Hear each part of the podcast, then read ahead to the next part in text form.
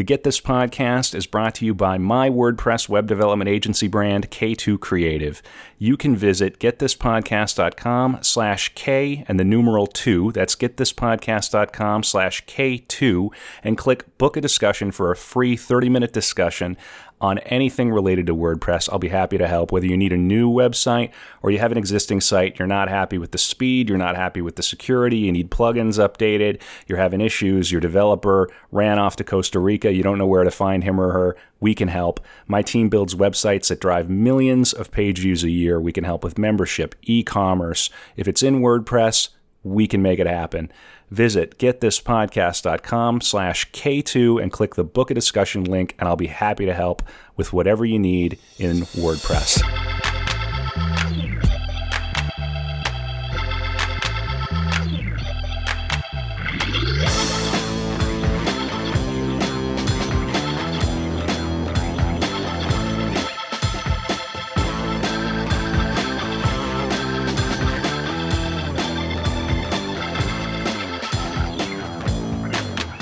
Hey, everybody, this is Kevin Couchman with the podcast Get This, the show about things people love. I'm coming to you from upstate Manhattan, Washington Heights, here on, in the uh, foul year of our Lord 2019, October 3rd. And I'm joined by my new pal here, Tom Block. Tom, how you doing? I'm great, Kevin. Thanks for having me today. Oh, yeah. Thanks for being had. Uh, so, what are we going to talk about here today, Tom? I know you have a show coming up here in New York City. Maybe we'll get that out of the way. What's the thing you love? Uh, start with the thing I love, huh? Yeah. Well, I'm I'm these days I'm loving writing. I'm doing all kinds of different writing, and uh, it's extremely challenging. And um, trying to carve out some unique space, some unique voice. Uh, it's very exciting. I'm enjoying it a lot. Yeah, fantastic. Uh, you're the second writer in a row that I've had on this show, which I think is natural, given that I also do some writing myself. Uh, tell me about this project and let's just you know spit out some dates right away here at, at the top of the show because i know you have something coming on here in new york city pretty soon. I do. Um, my play duck is being um, presented. What? every time you say it i feel like duck. i should like lower my no, it's, okay. it's duck like quack. Oh duck like quack. Okay go quack. on i interrupted. Yeah no no worries. Uh, it's a, it's a duck quack not a duck incoming. Okay good. Um it's running from uh, October 18 to November 3rd at IRT Theater down on Christopher Street um, as part of the 3B residency program. Uh, the play basically is at the intersection of patriotism, mysticism, and the CIA. And um, all the work I do really uh, operates at this created intersection between mysticism, classical mysticism, the search for oneness with uh, the universe, and um, contemporary society. Uh, so this particular play looks at a CIA statistician who, while he's wonderful with numbers, wasn't aware that there's a specific metric that he would create probability tables of what percentage odds someone was a terrorist. Uh-huh. And in this, uh, the the play starts when he he rounds up. It was he got to 59% probability and it was like it seemed kind of messy, so he rounded up to 60%, and that's the threshold. So his rounding up causes somebody to die. And um, through the course of the play, we learn that this person that has reached 59 or 60% um, may or may not be a terrorist. I mean, it's certainly it's presented within the play as if this person is a a caring father and running an orphanage in Damascus. Uh, it also involves his brother, who is in the CIA and who will be the operative on this project to go over and kill the guy. The stats brother. Yeah, the yeah, brother, the statistician. The, the statistician. So the brother drops out, basically leaves the CIA, um, drops out of society because he can't go through with this. Are we uh, approaching a point where we would spoil the play, or are we still in setup? Uh, I think we're still in setup. Then let me just finish okay. yeah, with this. So uh, the premise of the play is that the the, uh, the statistician is kind of like, how did I end up here? I just know numbers. I can't even really relate to people. How did I end up in a situation where my work is leading to people who may or may not be innocent dying? Yeah. And his brother is now homeless, leads him on a Virgil like journey through his own past to ah. figure out how he ended up where he is in the present. So the play goes from the present, mm. um, where Duck is only quacking, into the past, where we see his this whole kind of life journey. Yeah and then back to the present again, where we uh, finish the play. fascinating. Thanks for stopping me because I don't want to kill my audience. Yeah, no, it's great. and so, repeat again uh, where it's going to be happening and where can people find you in the play online. Well, they can find me at uh, tomblock.com. Yep. Or um, at IRT Theater's website. It's at the uh, IRT Theater on uh, 154 Christopher Street. Mm-hmm. Um, and the play runs from October 18 to November 3rd. That's great. Uh, with 13 shows. Yeah, I wanted to get that uh, out of the way right up top for people Great. who only listen to the beginning of the show. and if you do that, why? You're, you got another 55 minutes here of uh, All the good stuff yeah, the all the good stuff, right? We're going to talk about his childhood. We're going to talk about his, you know, his family. No, no. Wow. yeah, right. No. I didn't know that. I wasn't in the contract. this isn't Maron. You should have read what you signed off on uh, Exactly. in the booking form there. Yeah. Always read the terms of service. You know, it's interesting. You were talking about the structure of that play, and the thought that occurred to me is wouldn't it be nice if we could do that writ large as a nation and really analyze the ascendant dominance of the three letter agencies and their role in uh, contemporary governance. And I actually think that that's in uh, in play now in the zeitgeist. Uh, when people talk about the so called deep state, this is what they mean.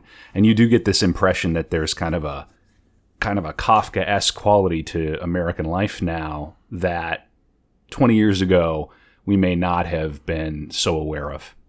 That that may be the case. I don't think the American political sphere has changed. I mean, in the 1950s, we had the Dulles brothers going around murdering uh, elected presidents of other countries. You know, Mossadegh in Iran and Allende. Um, so I don't know that our operations have changed, but maybe we are beginning to be a little less uh, trustworthy. Unfortunately, this metastasizes, and you can end up with someone like uh, Trump saying that anybody that's against him is part of a deep state, whereas maybe people on the left feel like, well, gee, the CIA should be watched and there should be transparency, and we need to know what's going on, and we don't want them acting in our name. Um, it's like everything with the with the internet. Kind of everything kind of becomes a kaleidoscope. So you can take whatever pieces, whatever colors you want, and that will color your view of the news, whatever's going on. It's um, there's no Walter Cronkite anymore saying that's the way it is. You know, Right. We don't have that. And anymore. more, and more importantly, or as important as that's the way it is, and this is how we react to it tonally. And so the tone has become like pro wrestling because it's whatever grabs attention and moves the needle in terms of numbers and you know attention. Yeah, I mean, our, our, our public square has certainly devolved into a, um, a much more of a scrum, it appears, though I wasn't there in the 60s, so I don't know. It may well, I often think some of these things just represent a lack of my own perspective when I feel like this is the worst of times or Sure. it's never been like this. Right. I mean, if you read about American history, there were congressmen getting shot on the floor of the House of Representatives. You know, Aaron Burr killed uh, Alexander Hamilton in a duel or whatever. Yeah, So- I heard there was a play about that. yeah. So I mean, I, I'm not sure we're in the worst of times. Sure. I mean, in the yellow journalism and Yeah. all I mean, that. well, right. the Japanese internment, but I, I will say that um, I feel like this has been a tremendous uh, stress test on our structures of, of our democracy, and it, my sense is that we will get through it with the democratic structures that we have, uh, flawed as they may be, more or less in place. So, I mean, that's kind of how this particular episode, and we're talking about the Donald Trump presidency, uh, for me is unfolding. Um, a stress test, and I think we'll pass the test ultimately. This is great. I need this optimism here. That's fantastic. I, hopefully, we will. It's a curious time. How long have you been working on the play? Oh, the play goes back to 2013. It's had quite a bit of development. Um, it grew out of a series of plays I wrote for something called 30 Plays in 30 Days, a project where all August you're supposed to write a short play every day. Oh, cool. And I took four of those pieces and put it into this play. And then I worked with a series of directors and had a series of readings, both here and in Washington, D.C., um, to finally come up with this very honed, I think, uh, tight script. Yeah, that's really exciting. You're in rehearsals right now. They are. well, right now you're on a I've- podcast. I've been asked not to return to rehearsals. I'm the writer. That's how it works. Stay out of the room. Exactly. Stay You- out. Well, it depends on the director, though, doesn't it? I've never met a director that wants uh, me there as the writer. Really? throughout the, the process. I think they I, they want to bake the cake. They want to you know get out of the kitchen. Right. You'll, I'll bring out the dish when it's done. I No new lines. Well, I mean, the first I'm there for the first four or five rehearsals, and there right. was some script issues, and there were some questions about uh, general motivation, and and then when you get into blocking and you get into you know learning lines and uh, specific interpretations, then I think that's the director's art. I mean, and I respect that. Yeah, and you want to step out of the way and let them do their thing. Yeah, and I think um, as a writer, you must know that you can have very bad experiences with directors. So you have to find one that you you trust that can understand your work, especially if you're working non traditionally. My work is uh, experimental, non traditional, absurdist. Um, so I am fortunate in that right now I have just such a director in Katrine Hilb, and uh, I am completely 100% um, confident that she will find the way into this play to make the play better than I wrote it. I mean, that's ultimately the goal as a writer that a director would make your play more than you thought it was. For sure. Everybody involved, every collaborator Yeah. brings something and it brings it to life. What an exciting time. It's been a while since I've had a production, and I recall the excitement and uh, nerves and all the rest of it. Hopefully, it won't be too much longer until my next one. Isn't that always the thing as a playwright? I mean, I think uh, in New York, the chasm between getting a really solid reading and then getting Yeah. a full production is the Grand Canyon and your Evel Knievel on a motorcycle. Maybe you'll make it. You probably are going to hit the canyon wall. You yeah, know, yeah. I've It's hit that canyon wall a few times. it's such a vast difference. I mean, getting readings, it can be done. You yeah, know? sure. Pretty low Um, risk. Yeah, but then when you start talking about even an off off Broadway production, you're talking about real money, and so Sure. you know, and and there's no chance at this level of it coming back unless you hit the lottery and you know Sure. you're picked up by Signature Theater, which happens once a year maybe Yeah, in it's New such York. a I mean, a I don't know. crapshoot. Yeah, Yeah, there's a pretty vital theater scene uh, in other cities as well. There are vital scenes in other other cities, and New York is a it is always going to be something like a mecca for theater professionals. So, but it is a, it is a bit of a conundrum where where do those productions emerge? How do how do they occur, and all the rest of it? How long have you been a playwright, Tom? I had my first play produced on 2012, so it's Oh. been about seven years. All right, and yeah, quite what came to it quite late. what inspired you to write your first play? That's a good question. I kind of worked on it for several years, assuming nothing. Would, I mean, I'm a writer, so I was like, well, I'll try this play thing. Um, and then I met a woman who was a director, and she did a few readings of it. And uh, I got a space because I had an art show. I'm a, I'm a visual artist as well. And the gallery said, well, you know, if you want to do your play here, we can set it up like a theater. So I told her that, and she was like, you know, I love this play. Let's do it. So we um, we did it. Uh, got a very interesting review from a theater blog down in the DC area, and then the play got accepted to Theater for the New City, and I had a full run there. All right, Um, and then I was like, I'm hooked. I loved it. no, just the passion and the intensity. Uh, I was like, if people can care this much about my work, this is the world I want to be in. yeah, Because as a visual artist, you're usually met with indifference. I can assure you. Okay, all right. Well, so I have so many questions now about this transom that you crossed from the visual arts into uh, theater arts and performance and writing for performance. Uh, So let's let's get into that. Sure. Uh, maybe the best way to start is to talk about your background in, in the visual arts. Uh, tell us a little bit about that. Well, I was a professional exhibiting painter for 25 years. Um, you know, 200 exhibits and public art and kind of the whole nine yards. And uh, I found it very frustrating because we do not live in a culture that particularly respects visual art. And I don't think it's new. There's a wonderful quote by a 1950s painter named Elmer Bischoff. And he was actually very successful in the end, but he got a Guggenheim and went to Europe. And it was the first time I'd been to Europe as a painter. And he said, You know, my whole life I've just been a, a lazy bastard, and all of a sudden I'm an artist. when you, when you step foot in Europe, Exactly. Yeah, I have that feeling sometimes when I go. I spend a lot of time in London, as much time as I can, practically, and it is it's a different vibe. There's more respect, I think. We You say I'm a playwright, they don't look at you like you're some sort of uh, weight on society. Oh, really, what do you do? Seriously. right? What do you actually do? exactly. Right. or, right. or why? I mean, that's one I used to get as a visual artist. Why? Why? I can't help myself. Obviously, I'm some sort of mental degenerate. Like I haven't, I haven't read about you in the New York Times, so why are you bothering? of you know? course, you haven't had the imprimatur from the yeah, right, the makers of taste. Bless them. Well, you know, once you, if you're accepted, look at Mick Jagger. When he was accepted, he said, "I actually don't see any difference between us and them anymore." It was like, well, okay. Uh, between who and who? You know, when Mick Jagger was like, you know, it was like the him, the react, the the revolutionary, and them, you know, normative society, and yeah. then he got accepted in, and Sure. he's like, I don't see much of a difference anymore. These are good people. Yeah, of course, of course they are. Yeah, yeah. Well, of course. You know, I don't mean to sound bitter either. I mean, we need you know, these Kevin, let's- institutions. No, let's go bitter. Ah, Come on, man. I mean, this is the you know American artists are always going to have that that gripe because we aren't quite embraced culturally the same way. You know, in Norway, for example, it's considered. I don't know if it's changed, but it's it's considered quite prestigious to be a high school teacher. It's a status position Wow. to teach high school. That's great. you know, and and that's a, and in America, it's perceived as well, and I mean no disrespect to to anyone, but I mean let's be realistic about the way we we treat the arts and we treat education and all the rest. You're either building an app and cashing in, or uh, showing flesh on an app, or do do you know?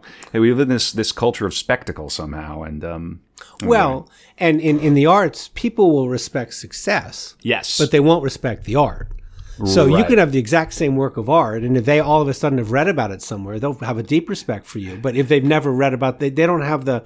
We don't live in a culture where people seem to have the imagination or appreciation to just look at the art right. for itself. I think I think so much of it has to do with our, our capitalist society and how stressed everyone is over over income and, and finances. And the this my theory uh, has long been, and I've I've gone back and forth around this, and this podcast isn't about me, but the the my theory has long been that the single best thing that could happen to the arts in the United States is single payer because that would uh, relieve so much of the stress and the need to to marry money or or find a way to make the money or hold down one of these soul deadening crushing jobs where the subtext is constantly what are you going to do if you quit? Right. what are you going to do if we get fired? Um, or if you get fired. And uh, that is one that's the perhaps the most psychologically oppressive thing that americans have to deal with that artists in other countries you know, why do the Aussies travel so much? Well, they have the leisure to do it. Right. They know they can always sort of go home. I mean, if they break their arm or, God forbid, they get a cancer diagnosis, uh, they know they can go back home and there will be that care. And Americans, we live on this constant knife's edge. Uh, and so then what ends up happening is art art becomes the domain of the haves. And I think we know that. Well, I mean, the amount of art being created right now might be in the United States might be the most. True I, I mean, just in terms Yeah. of gross pound, you know, Sure. I mean, there is a tremendous yearning among people, Yeah. creators, to create. And I, unfortunately, I've, I've had this experience. I had a, a friend who was the vice president in, with Americans for the Arts, which is a huge advocacy organization for the arts. And they got a $200 million bequest from Eli Lilly when, she, when that person died. And we were out to lunch, and I said, uh, Randy, why don't you support artists with that money? They only support organizations. Go direct. Yeah, and he said, well, artists are going to create no matter what. They don't need the money. It's the organizations that need the support. Oh. Well, that was the end of our friendship, but I, well, they and they but love it's perverse and it's it's sick. also. well, I guess it's true. I mean, you know, right? You're writing. I'm writing. true. I mean, That is a good point. Yeah, but we are kind of mentally. It's there perverse is a mental. Mm-hmm. and mean and and small and not respectful, but it is also true. Well, but you know what these people love more than anything else? Galas. You can't if you support individual artists, right? You you don't get to get to throw these wonderful galas. Yeah, I don't Uh, you know, and so wow, this is this is quite fun. I'm enjoying myself. Uh, I want to I want to hear a little more about your background in the visual arts, and then uh, try to uh, tie the knot to the theater. So, how did you get started as a visual artist? And tell me some of that work. Also interesting. So I um, finally got through college uh, at the age of 24, and I was writing. Actually, I was writing uh, uh, journalism. I was doing um, features journalism. And where was this? And where are you from originally? So I'm from Washington D.C. area, Okay. and I was doing uh, freelance features journalism and having some success. I mean, I was in major American newspapers: the Dallas Morning News, Atlanta Journal Constitution, Denver Post. Um, and I hated it. So I gave uh, I gave that up, and I was waiting tables in Boston. And it turned out there was an art school, uh, the School of the Museum of Fine Arts, right where I lived in the Fens, just by happenstance. So I started taking some photography courses, and kind of one thing led to another. And at the age of 26, I declared myself uh, an artist, and I just dove in. And for the next 25 years, I drew and I painted and I exhibited, and um, I had had no visual art background. Wow. Um, and throughout that time, I was also writing, but not. It was always secondary to the visual art. But like I said, the visual art world, it was just there's no meritocracy. It's all market, and it's all how can you sell yourself on Instagram or whatever. Back in the day, it wasn't Instagram, but it felt so spiritually empty to me that I finally just could not participate with it. But luckily, I was I've now devoted myself to writing, and I'm I had some uh, several books published, and um, I'm working on a lot of short stories, and I have a lot of plays around. So I'm I'm kind of taking that energy. But the visual art most definitely affected um, my my theater aesthetic because I had a practice of blind contour drawing. Uh, where you only look at what you're drawing, and for, for drawing takes 15 or 20 seconds with a pen on paper, and it taught me so much about relationships and it taught me about unusual manners of seeing and it taught me about looking at the same thing and doing 100 drawings and each one would be unique. Um, and then when i when i started writing plays it really affected my structure. So i do not have a normative you know cat goes up tree throw stones at cat get cat comes down tree to wild applause right That, i mean that's that poor cat. I mean, you know, it better have nine lives because I've heard that story more than nine times. Exactly. Yeah. Wow. so I mean, my my plays are you know, cat smokes a cigar, takes a tab of acid, you know, right. has a trip into the back of his his uh, VW van or whatever. Uh So. Uh huh. but but it would really I think does stem from my expanding the idea of connections through. I mean, I did probably ten thousand of those drawings for over twenty five years. I just have. Um, 150 sketchbooks filled with these kind of, and I would do it everywhere. I mean, every time I was around and out, I would draw, and I would draw your radiator, I would Wow. draw your face, I would draw, you know, those um, your sheets there. I mean, I would uh, it just everything, and and also it gave me a. As at the time, I was reading a lot of mysticism, and it gave me a sense of equality for everything. Because Yeah. everything's connected and everything was equally beautiful. Right. It wasn't like, oh, I'm going to draw a flower, because that flower was no more interesting in this blind contour world Ah. than a radiator Wow. you know it's it's so it really um it kind of it deepened and expanded these ideas which now i think really influence uh, my theater writing That is a very good answer. Now, talking about that, uh, you know, crossing over into into theater, do you do uh, clever or creative things with your writing process beyond simply using words? Are you do you ever draw your your concept for a set? Uh, Do they intersect more immediately?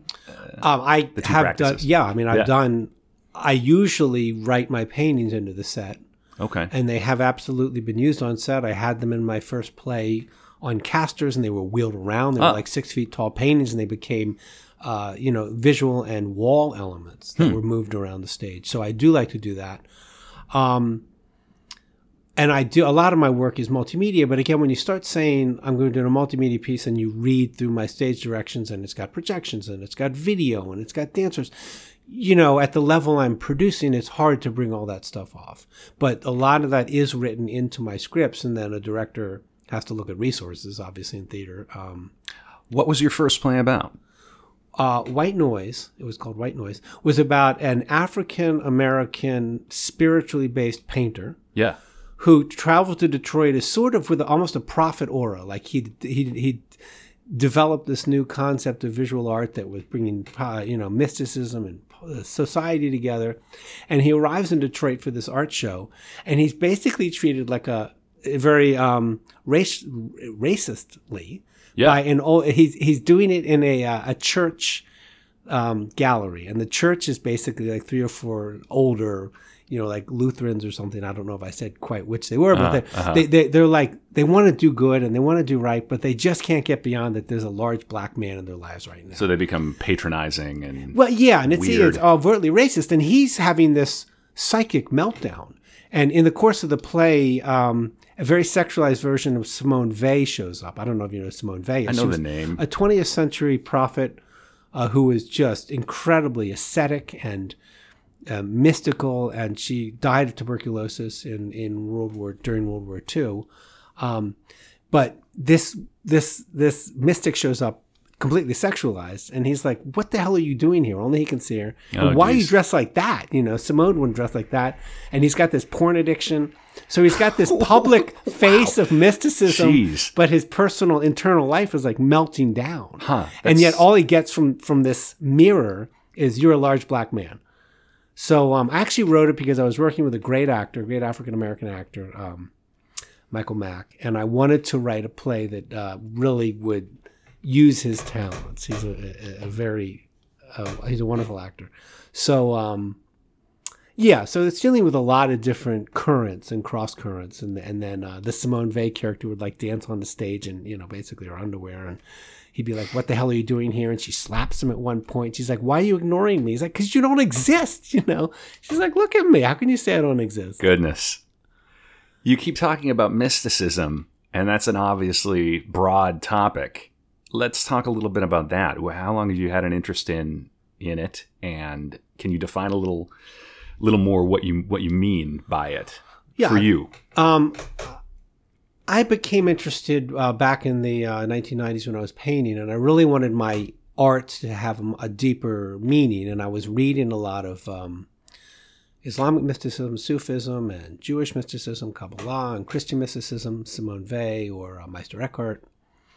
Um, and so I started basically using those ideas to underpin my playwriting. Now, mysticism actually, to me, is, is pretty basic. It is one person's search to have a direct connection with obviously if you're mystic you think god but I, I say the universe but to to dissolve the boundaries between your personal ego and the universal ego that's the mystical goal um, I, I took a different tack because in the 13th century in Judaism, Christianity, and Islam, an idea of what's called legislative prophecy emerged, where prophets weren't just supposed to go off on their own and look for personal realization, which historically is what they did Yeah. but they were supposed to channel this prophetic impetus into social action and into the social world. And I'll give you one example of what I mean. Um, in the 13th century, Jews and Muslims uh, actually were getting along pretty well in Spain. Uh, and Moses Maimonides, a Jewish thinker, was a people would come to him. Jews would come to him and say, and even Muslims, he was very well respected by Muslims, would come to him and, and ask for, uh, you know, um, ask for a, a reading on a particular passage or what was going on. So Jews and Muslims were getting together and having drinking parties, which is illegal in both religions. so he said, okay, here's what we're going to do. We're going to drop a little honey into the wine. And for the Jews, the honey means that that wine is no longer sacramental. And for the Muslims, it means that that wine is now a soft drink. So then you can get together and have these parties. This is a religious ruling that is, you know, you can actually find. so that is a, to me, that's a perfect example of legislative prophecy because he's like, it's much more important to have Jews and Muslims getting together and ah, sharing time. Getting a than little loose. we're right, getting loose and, and making peace instead of no, the Bible says this, and no, the Quran says that. So um, that's one example of medieval legislative prophecy. So then uh, I just basically wanted to channel those ideas and make my art about how can mysticism and mystical ideas influence society today. And again, all of my work, the painting, the the playwriting, the fiction and nonfiction work, it all kind of looks at this intersection of these highest ideals and what's really going on. And as we can see, what's really going on is usually not achieving those highest ideals, Yeah, not remotely. not remotely. and I think there's a, of course, a long tradition of the arts and magic and mysticism, Kabbalah, Yes. you mentioned, uh, Christian tradition, all of it, uh, inspired by these mystical reveries. Uh, it seems almost, is it gauche to to mention? Like there is a counter movement toward that, which is kind of nihilistic and chilly uh, in the arts. Yeah, it's Isn't called there? pop art. opinion. do you- yeah, it's it's an interesting thing. I I mean, Yeah. yeah. of course, but I, I, my, for me, I find that empty, and I, I, I can be very uh, successful in the market. Ah. You go to any Whitney Biennial, and you'll see things that you think, or I think, are completely devoid of any meaning, but there they are in a museum, and they're getting top Sure. dollar in Chelsea. Sure, sure. Um, but I think as an artist, you ultimately have to make your decision about what do you stand for. If you stand for the market, that's your decision. But if you're like, I want to stand for these ideals, and I have a pretty clear idea of the ideals I'm standing for, and a very specific. If you come to the play, you'll see how this is presented in in the theater. this intersection of mysticism and the real world because Duck, the main character, goes through this. He's at that intersection. He's like, the real world, I followed orders, I did my numbers perfectly, and it's turned me into a murderer. What does that mean for my heart and soul? you Sure. know? Yeah. That's a classic Um, question. And those around him are like, "You're a total success. What's the matter with you? You Right. know, you made it. You're getting a, Right. you're getting pushed up the ladder. You're getting a raise. You know." I think this holds up. Uh, maybe it's silly to mention uh, the that that moment in Good Will Hunting where he he gets recruited by he's being recruited by the three letter agencies, and he comes back with that quite intense speech about how he may crunch some numbers that end up blowing up a village in somewhere.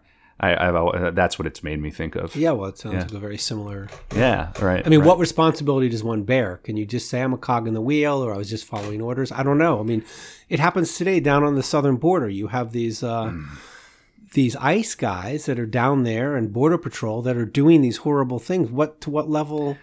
I mean, I don't. This is know. something that I've often thought about lately. I've been thinking about this, yeah, with some frequency around modern democracy, contemporary neoliberalism, and how it's so good at.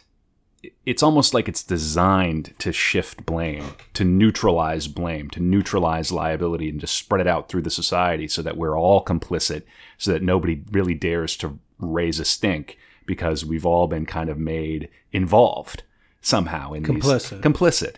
Uh, it's not an original idea. It's just something that I'm thinking about a lot lately. When I was in when I was in England in 2007 and 2008, um, I spent a year there. Their theater was extremely concerned with that and aware of it in a way that I've yet to really see American theater tackle. This was in London. Uh, again, not the most original idea, but important. What's the individual's role in this in this machinery? Well, oh God, I just read a, a quote, and basically it was by um, Murray Rothbard. Murray Rothbard, an economist, and he said basically the only way to to to counteract that is to just remove yourself. Like you can't fight as an individual and win. All you can do is remove yourself. And I'm not in, I'm not even sure what that means. Does it mean you don't pay taxes and you go to jail? Well, Thoreau did that. Ah, Thoreau did that. Sure, I mean, sure. I, I think you have to build, make your own decision on what that means. But Yeah. I mean, you know, this this quote was basically like, you know, the tyranny of, of government and in our Western society, the only way you can fight it is to remove yourself. And in a sense, I think artists, we feel we're doing that on some level. or creating something that maybe stands as, as a personal antidote to the catastrophe. The catastrophe, ongoing catastrophe of uh, right of civilization. Yeah, right, right, right. And maybe it's hubris to think that we can even do it, but I I don't know what alternative there is exactly, right? Right, well, Short of trying to make things rather than than bring things down. Yeah. It it is crazy that if you refuse to give the government back the paper that they print, which you've earned, they will put you in a cage. That's that's one way to. It is so crazy. like, you really zoom out and look at it, you, wait, what? Say, you know, and, and, and we live with this income tax as if it's the de facto way of things, but it, it hasn't, I mean, it hasn't always been that way. Well, I mean, I don't know too much about economic history, but I would imagine every government in humankind has had to levy some kind of tax. Yeah, sure, naturally, but the percentages we pay uh, in exchange for the, the services provided is creepy. Well, half of it's going to the military in this country. Yeah, well, there you go. It's a strange thing. We are the we are the world police, aren't we? Uh, this is this has been a great conversation so far. We got so much so much time left to, to talk, un, you know, unpack uh, further further things. Tell me a little bit about uh, you know, give me some examples of a few of your paintings. I'm going to go and look. Right, uh, this is a podcast though, so people can't No, they can't. they can't see it right now. But tell them your website again, maybe. Uh, Uh, Tom Block, T O M B L O C K Yeah. dot com. and are you still working on? Uh, Currently, I, I my visual art career is dormant. aha. I've got plenty of paintings. I, I think the world has enough of my paintings, enough of them in a storeroom that I'm, I'm not. Uh, I'm not doing any visual art right now. I'm concentrating on writing. Can you give me an example of one of your Well, pieces? Yeah, I can give you a, a, a couple. So I work in series, and the series uh, they grow out of these ideas. So I did a series um, on. I did. A, I wrote a book on tracing the influence of Islamic mysticism on medieval Jewish thinkers. This Wow. an academic book. Fascinating. Um, Do you, do you, if I may, do you, you don't have a PhD in this or anything No. like that? You're just a, that's, that's wonderful. Yeah. so I was very fortunate to get that published, and it's an academic. And, and for a couple of years, it got published in Turkey as well, and I did book tours and I did talks in Egypt and everything. Brilliant. Um, and then they realized I was an artist, and that, that ended. Um, so, as part of this, I, I discovered these medieval mystics, Jewish and Muslim, who had either worked together or read each other's works or um, been influenced by. So, I did a series of portraits. Uh, they're very expressionistic, but portraits of medieval mystics um, like Rumi or like the Baal Shem Tov or Abraham Abulafia or Bayezid Bistami, who were part of the story. And then I would exhibit those with a uh, one page plaque explaining their role within this connection. Cool. Um, another series, I'll just tell you about one more. And I do abstract and, and portraits, but I did a whole series called the Human Rights Painting Project, where I paint worked with Amnesty International and I painted portraits of human rights defenders, um, of people that you probably haven't heard of, but that are willing. Basically, my the apex of human rights work is to say my personal path is less important than the ideal I believe in. Sure. And that when people do that, so in, in a way, I consider that applied mysticism, Right. applying it to society. And I found that it wasn't pretty. I mean, these people, in fact, a friend of mine who I painted and who I've worked with is right now in jail in Nigeria Wow. for his work, uh, Omo- Omoyele Sowore. Um, I mean, at this moment. Um, So I did these portraits as a way to raise awareness of these people and to kind of ask this question: Where are you? Which side are you on? Are you are you with this group, and how much are you willing to risk? I'm not willing to risk my life personally, but it's a question I wanted to raise. And then we did exhibits, we would do workshops and talks. Uh, I gave half the sales money to Amnesty International. I did shows all over the place, maybe 40 or 50 times. So that was another way of bringing activism, art, mystical ideas, society all together. Great. Wow. When was that? Uh, it started in 2002, and I kind of stopped showing them about three or four years ago. So it was about 15 years. This is a question for me. Do you do you know about Thomas Kempis? Have you ever read him? The Rings the bell. British Yeah, mystic um. I think he was continental. German or something? Yeah, but he was he wrote a book called The Imitation of Christ, which is quite a rhapsodic, um, you know, Christian mystic text. Might might interest you. yeah, I think I've heard the name. Yeah, yeah, really cool. Uh, It's been a it's been a few years since I've uh, since, since I've looked at that, but this conversation's reminded me of it. Uh, in your own life and and work, maybe in that order, how does the obsession or interest in maybe obsession's the wrong word? No, but I'll take that. Yeah, obsession. You have with, to be obsessed with to mystic. Yeah, with mysticism. How does that how does that play out in your in your day to day life? It's interesting. It, it constantly causes me to question what I'm doing.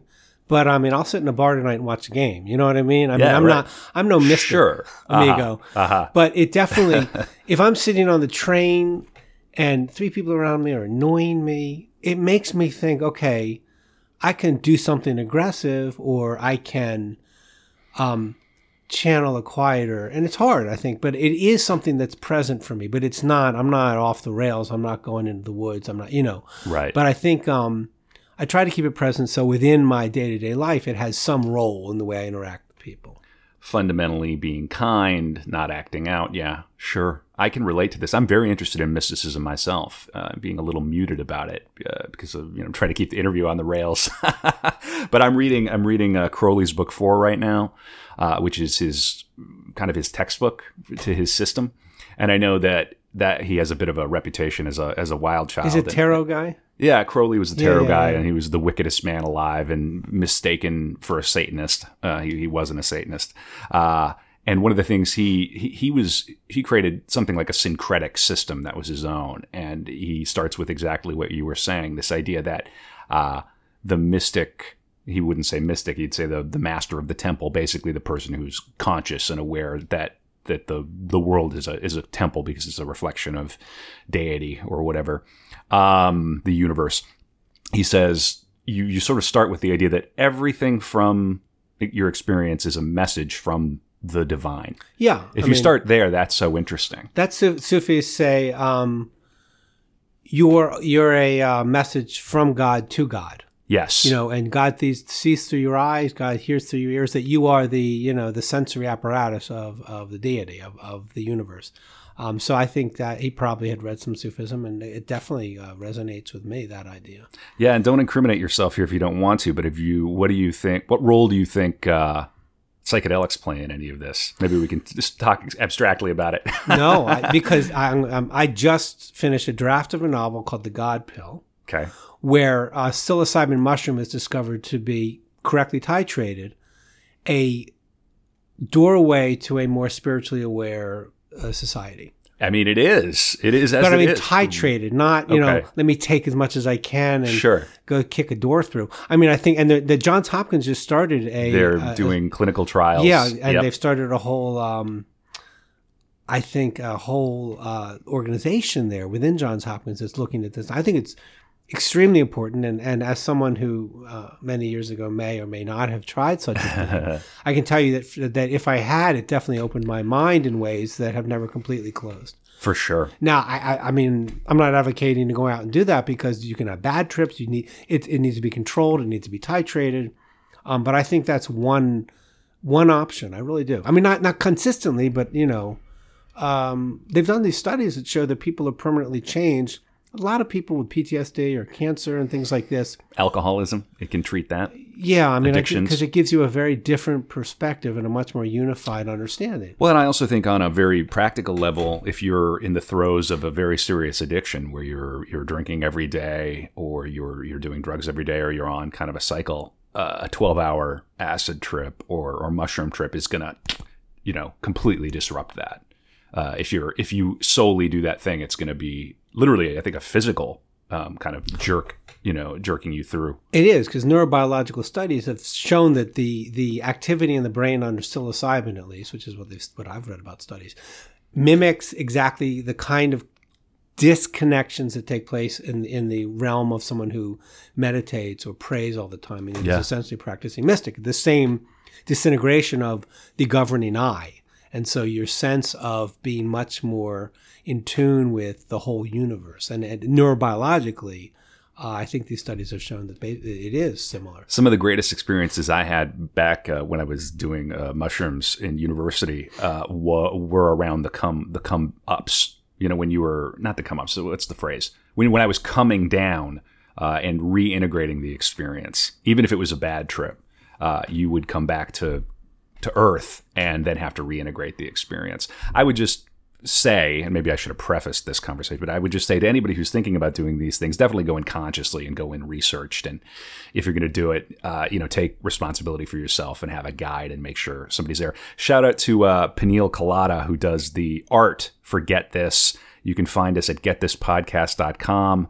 And uh, Tom, do you know that everybody, every guest on this show, at least for the past couple of months, and this includes you, we're going to take that that headshot that you gave us, and and Peniel has made kind of like a psychedelic touch up to it. I, you, So- you informed me of that. I haven't seen it. Yeah, so you know, I'll show it to you after the after the episode, and that'll be on the website. If you go to again getthispodcast.com, uh, you look for for Tom's episode, you'll be able to see Peniel's work, and uh, we're on iTunes, Stitcher. Obviously, if you like the show, it'd be great to get five stars. We love that. Uh, Tom, we're not quite done yet. What do you, you know, staying on the um, the tip, the the psychedelic tip? Have you have you heard about DMT or have you ever heard of any of this? Like No, you know, I'm not. I'm not in a phase of my life like where I want to it. take anything. Yeah, but, yeah. Um, I will just say that when I did this back in high school, or maybe my first year in college, I kind of, as I was coming down, I said, you know, the goal, my goal in life is to achieve this kind of mental awareness without this drug. Absolutely. Um, and I just to bring it back to the mysticism, uh, there is in Sufism the idea of a drunken mystic, which is you are so you so completely lose your ego that through prayer that you don't come back. You're like you would be from the outside appear insane, but to them they have they realize, but it's not the ideal state. Sure. And in Hasidic mysticism, Jewish Kabbalah, Kabbalistic my- mysticism, there's all these teaching tales. And those tales were used after a prayer session to tell and to help people re enter this world. So it's ve- the- again, the experience is, is almost exactly the same if you are one of these people that can pray to that level of commitment. And then you have to re enter in the same way biologically you do automatically. You, hopefully with uh, you know with acid or with um, mushrooms or something. Yeah, for sure. Yeah, not all drugs are created equal. not, No, I mean I- that that that phase for me is in the past. sure, but- sure. It is interesting. We've there's such a politics around around drugs and what are the dominant drugs of an era and what drugs does a, society permit tells you a lot about the society. So you, you've written a novel about titrated psilocybin. I, I yeah, it's not published. It's in a draft form. Okay. I just was I've been working on it this summer. It, it definitely needs uh, work, but I have that I have that novel. Cool. Com- a complete. Yeah. Novel. Wow, you uh, you do a lot. How do you how do you get through your day that you have uh, you have all the time to do this stuff? What's your routine look like for someone who uh, maybe wants to be creative but doesn't know where to begin? You know, it's funny because um, I've talked to friends who aren't creators, and they, they always talk about process, right? And I finally said to one of them, I said, you know, when two artists get together, we don't talk about process. We talk about ideas. Yeah, right. You know, we don't say where do you write and what's the temperature and you does a sun like this. And I said people that are really working just do the work. And for me, it's like y- you say where do you write? I write when I don't not doing anything else. I mean, I can write in an airport. I can write at my dining room table. I mean, especially with a, a laptop. I mean, for me, in my way of working, I just um, when I have an idea, I just try to get something down, and it can be on a train, it can be anywhere. I've written stuff on the subway, you know, I, whatever, um, in a notebook, in a, bar. I mean, it just uh, I don't. For I think everybody's different in terms of their creative, and you know, they have these um, classes, and they look at how to be creative and how do you create the special place and all whatever all that stuff is, a room of your own. I mean, for me, that does not like that at all. I just um, I just always have a need. It's like all I know how to do. And so that's what I do whenever I can do it. And sometimes I get exhausted and I don't do it. But I do produce an art festival Okay. here in town. So anytime I'm not creating all the energy for that, there's always administrative work to do there. So that can soak it up. Tell me about this art festival. Uh, it's called the International Human Rights Art Festival. Okay. And again, it's working with uh, activist artists under a very specific uh, mission statement, which is beauty, sincerity, vulnerability, and engagement. So we don't work with angry uh, art. We don't work with finger pointing art.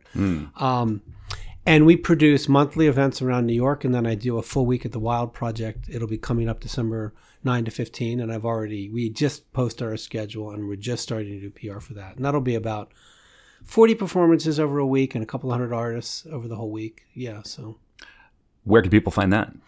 ihraf.org. I H R I F. AF. IHRAF dot Dot org. It's the initials for International Human Rights Art Festival. Great. And where does that take place? Um, well, our monthly events take place around town, usually in Midtown in the theater, and the full week takes place at the Wild Project Theater in the East Village. So these are this is performance art. It's almost entirely performance art, though we've done workshops, we've done poetry workshops where people learn, think, and write, but mostly it's performance, yes. How long have you uh, been doing that?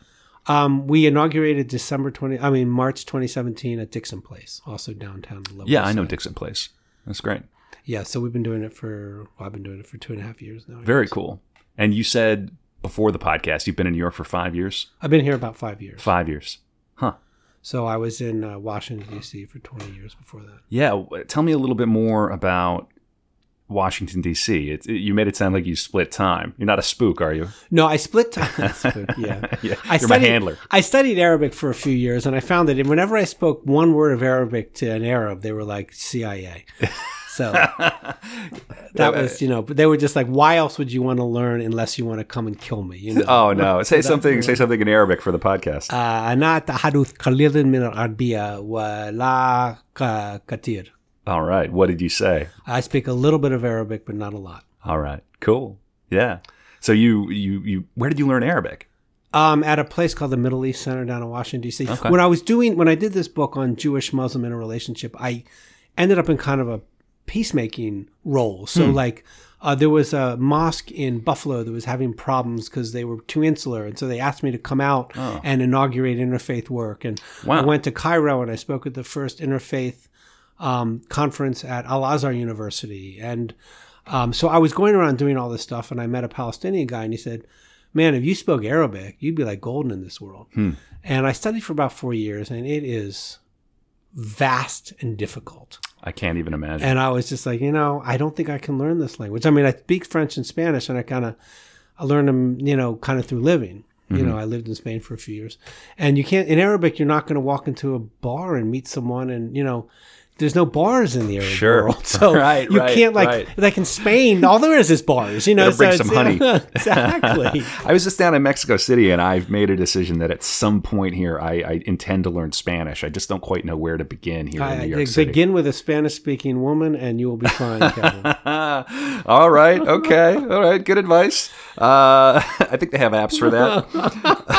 I do live in Washington Heights, so uh, I don't, what excuse do I have? I speak some German, and uh, I think I could learn it. I would just have to practice three, four, five days a week minimum. You have to really dig in. you have to live it. it. Yeah, you go live in this in the culture, and you know, in a place where they don't speak much English, and you would have to learn it, and you'd have a rough year, and then you'd speak it. But other than that, I think it's very difficult if you're not surrounded by. Yeah, you have to immerse in it. I had a great time in Mexico City. I was just down there for 12 days on kind of a work and pleasure trip, you know, Wow. travel. It was just great. Have you have you been down there? No, you know, my image is that it's quite dangerous. That's what you read, but I don't know. I that's that's overblown having been to Mexico City. You have to keep your head on a swivel like anywhere else, right? But we were just talking about the neighborhood here having Yeah. problems in the Bronx and wherever else. Uh, so yeah, especially speaking Spanish, you have a great time. Really cool. I think I might want to go down there at some point for like I got a buddy who's into the UFC. Uh, we actually used to have a podcast together. Hey Brad, what's up? Uh, he's going to be on. He's a he's a writer. We met in grad school. He just finished a novel too. I'm excited for him. Uh, but UFC would be really fun down there. I like the idea of going down for UFC and then also going down for like the luchador thing. Help me out. What UFC is? You, yeah, the fighting, the, fighting, the, Yeah. the the ring fighting. I Do you mean, I know it's in a cage, Fuck Kevin? no, I don't fight in a cage. this is my cage. Good. These podcasts are as uh, as brutal as I get. That's fine. um, but it would be a fun town to go see that. No, it's safe. It's safe. You just got to be smart about it. And uh, there's so much to see. The museums are incredible. The food is outrageous. You go and have food there. It's it is cleaner. you can get sick. Not at all. Wow. I felt better down there. It was it was kind of wild. I mean, obviously I'm on holiday, so I get the kind of the joy of that and relaxing. But uh, yeah, and you can Uber everywhere. I think before Uber might have been a little Right. more touch and go, but now you just pop in the car and and uh, you, you know you get there and you just stay smart. It's like anywhere else. It's a very cosmopolitan international city. Uh, and uh, I was down there for their their Independence Day for their Viva Mexico uh, moment, Viva Mexico, and that was really cool. They really know how to party. They got their priorities right down there: food, family. I mean, most cultures do other than us. it feels that way sometimes, doesn't it? It feels like we're going through. Maybe the way to think about it is, and maybe this is the show title. We call this uh, stress test. I think that's what we're having in in America right now. Does anybody else agree? I you know we want I want to open up the conversation for this podcast. And Tom, are you on Twitter? Uh, I don't twit. You don't tweet, I twit, don't tweet. twit. You, No, I don't You know, do save yourself from the Dumb Bird website. Uh, if you're if you're on the Dumb Bird website, you can find me. Uh, It's at Kevin Kautzman. If you like the episode, let me know. Really, I'm curious what people think about this idea that America's going through this stress test because it certainly feels that way sometimes. Um, Tom, kind of winding down here. What's your what's your next thing in the theater? What do you hope to do next after Duck? Well, I'm uh, co as as you were you were as you know, I co-founded the um, experimental theater writing workshop with uh, Suzanne Willette of Silver Glass Productions. Um, so I guess I'd love to expand that because we're offering a space for writers and actors as well to really explore non-traditional theater, and and that's that's what I love to do. I mean, my theater, uh, Duck, is is pretty accessible.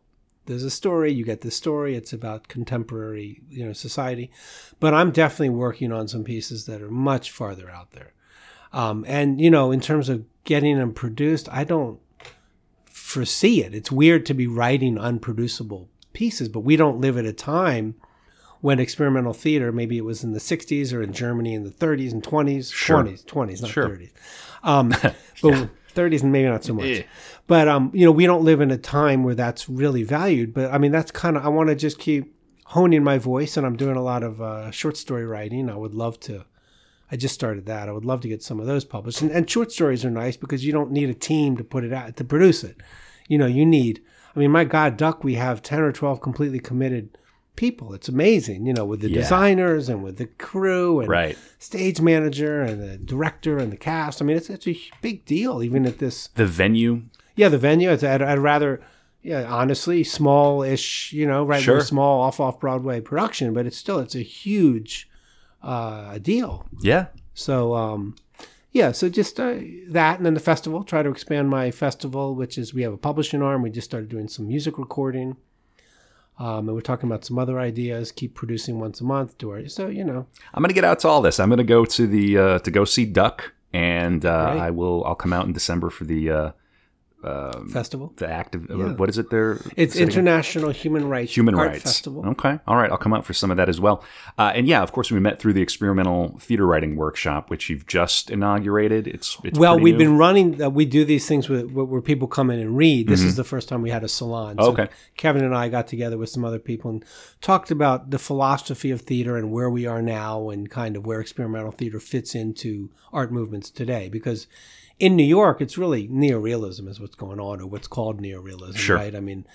Here's a story. What's going on right now that my dad's going to see the Schenkkan thing? It's about LBJ. You know sure, I mean? sure. I met Schenkkan. Right. I mean, that's kind of what's hitting, Right. getting successful. It's Well, it's a taste. serious time, isn't it? We need to. Everything needs to be in dialogue with the political Right. angst In- that New Yorkers and liberals are, are feeling. But- Everyone is feeling. in dialogue in a very easy to understand, Ah. clear way. I mean, I feel my Sure. pieces are most definitely in dialogue, but they use absurdism and humor and Sure. surreal, surrealism, and I feel they're in dialogue, but not in the way that is you know happening in society, which is we want it right in between, right down the middle. there's this there is this idea of and and uh, to be entirely clear none of this is um, trying to pop anyone's balloon i think what i'm arguing or and maybe and i don't mean to speak you know, i wouldn't um, intend to speak for you but uh, there's room for both right everything doesn't need to follow fall right in that middle course. lane of reportage and seriousness and i i often feel like contemporary theater and new plays kind of always yeah that's the trend right now isn't, well, that's what's it? getting funded. sure I mean, you know, again, off Broadway, you know, off off Broadway, you go downtown, you can find a lot of weird stuff around the edges. I'm all about the weird stuff around the edges. Exactly. But I Yeah. mean, you know, what's going to get that hundred thousand dollars and go to Sure. signature or whatever is probably not, Yeah. uh, you know, the the next Bertolt Brecht or whatever. It's pretty intense that uh, a review from the Times can still it still makes or breaks a production and a career. It's pretty wild. Yeah, I mean, I don't. This, I guess the Times reviews off off Broadway uh, pieces, not a lot. And usually, if they do, they like Aaron Posner had a review at the Wild Project, but he'd already been on Broadway, Sure. so they're going to go review his work. And Sure. I don't always agree with their, I mean, aesthetic by any stretch because they're mainstream and propping up this kind of mainstream ideal of neorealism or once in once in theater, once a playwright has hit it once, they can do no wrong. There is that feeling You know, you go see a play with their third play, and you're like, I thought that was terrible. And then you read in the Times, you know, Uh, a tour de force. yeah, some some of it doesn't always make sense. I definitely, you know, support the arts. I support fellow playwrights as much as I can, uh, and uh, obviously want people to succeed. And I want there to be a vital theater community in New York. And uh, is there a place where people can find the experimental uh, writers workshop online, or is it better for them to? No, we have a Facebook page. Okay. I think right now it's uh, if you got into Facebook and go to ex- Experimental Theater Writers Workshop, you Okay. it would pop right up. Yeah, we have that, and Great. Uh, we're just, again we're just getting started. So Yeah. you know, it's not like there's all kinds of postings and articles and stuff. Sure, uh, sure. I'm going to follow that as soon as we get done here, and uh, absolutely hope to develop a play in that context uh, in the spring. Yeah. And thanks so much for inviting me to the salon. Thanks for coming on to uh, the podcast. Oh, it's Tom. great. Really enjoyed it. All right, one more time. Your your pitch. I presume everything's on your website. Where can people find you? Yeah, um, Duck will be going from October 18 to November 3rd at the IRT Theater on Christopher Street.